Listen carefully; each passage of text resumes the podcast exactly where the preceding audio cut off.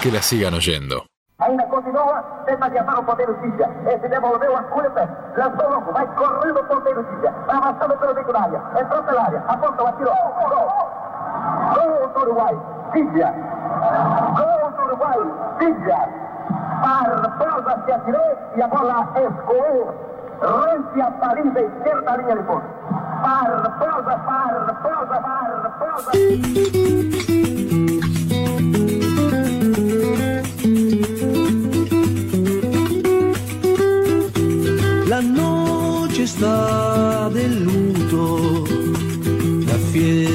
Terminó.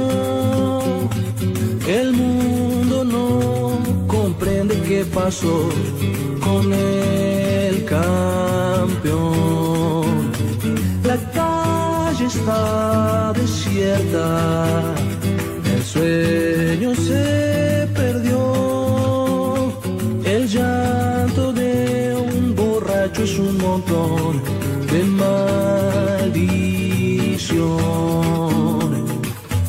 Cuida los palos, Barbosa, del arco del Brasil. La condena de Maracaná se paga hasta morir. Quema los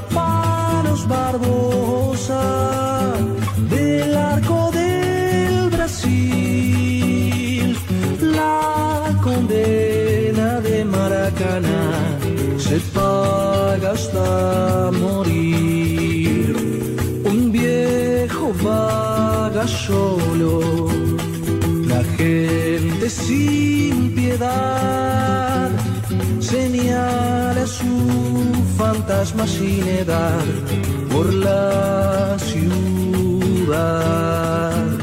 Su sombra corta el pasto en el Maracaná. Repasa la jugada en soledad mil veces más.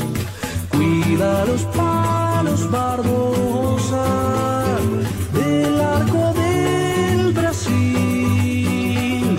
La condena de Maracaná se paga hasta morir. Quema los palos,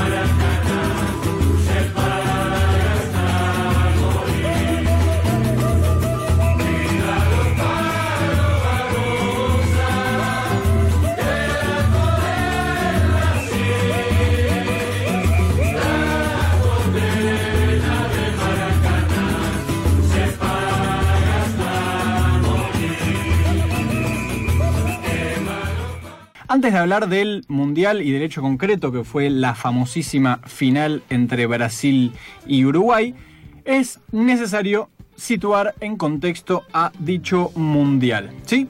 Se trata del primer Mundial post Segunda Guerra Mundial, ¿sí? por ello muchas selecciones, sobre todo de Centro Europa no pudieron participar, como Austria, Hungría y Checoslovaquia, que aún estaban juntando los pedazos que habían quedado de su territorio. El 11 titular pensé que iba a ser. Y eh, otras se les prohibió participar, ¿sí? como a Alemania y a Japón, por el rol que habían cumplido justamente en esa, en esa Segunda Guerra. La Unión Soviética no quiso participar, no sé si recuerdan hace un tiempo que hicimos el, antes de que comience el Mundial, el tema de la Unión Soviética, contamos que no participaba porque consideraba a la FIFA un organismo burgués. Iban a ser 16 equipos o países participantes, pero terminaron siendo 13. Esto da cuenta un poco de la desorganización Rarísimo. en aquella época. India se baja por razones económicas. Portugal es invitado porque se baja a Turquía, pero dice no, no ganamos el lugar en la cancha, entonces no jugamos. ¿Eso lo banca el eh, El, no? Maestro, te da la, pos- la posibilidad de ganar, anda a ganar. Eh, y Francia primero acepta y después dice no, mm, tenemos problemas económicos, al final no vamos. Entonces, ¿qué hacen? No, no como la Copa América que llaman a Jamaica acá, Qatar, claro, Qatar, dicen, listo, somos 13, hagámoslo de a 13.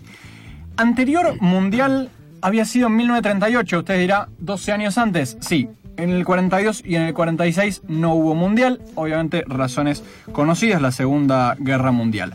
El campeón en el 38 había sido Italia, también en el 34, contexto de Mussolini.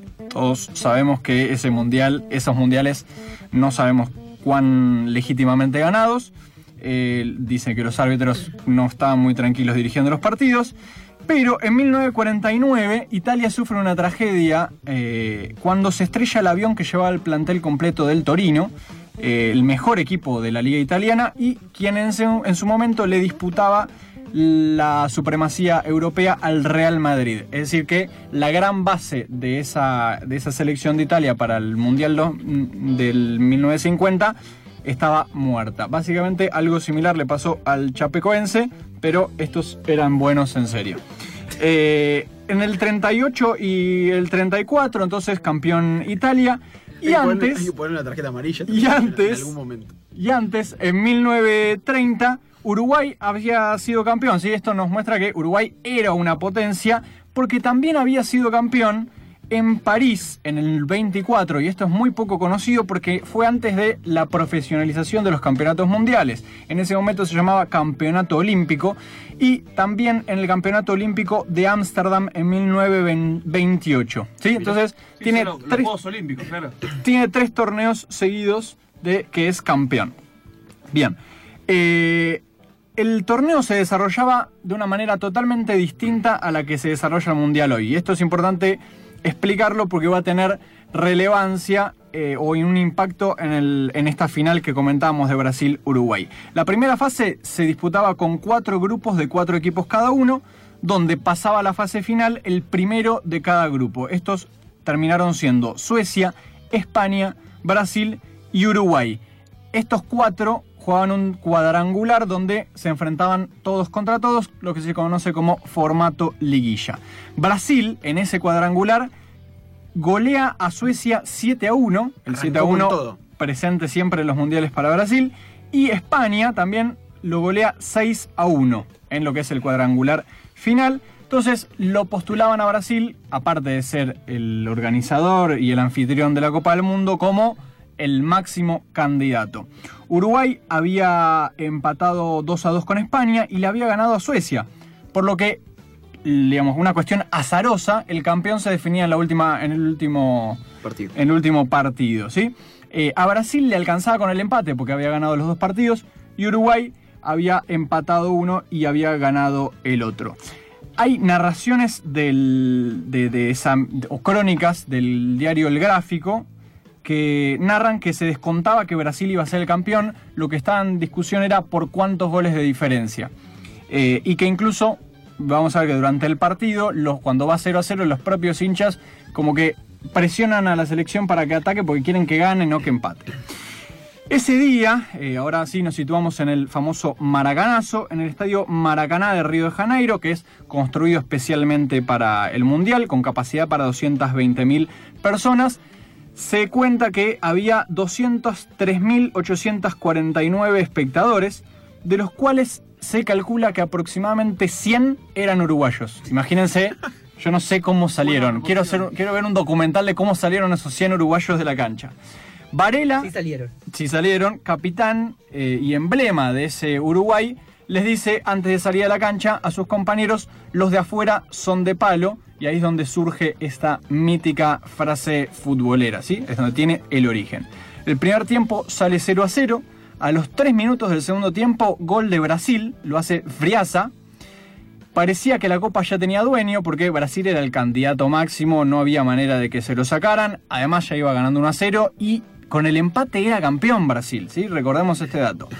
20 minutos después, Gigia desborda, mete un centro hermoso al primer palo y Giafino la agarra de volea y la mete en el primer palo. Empata Uruguay, pero como decíamos, el empate le seguía sirviendo a Brasil.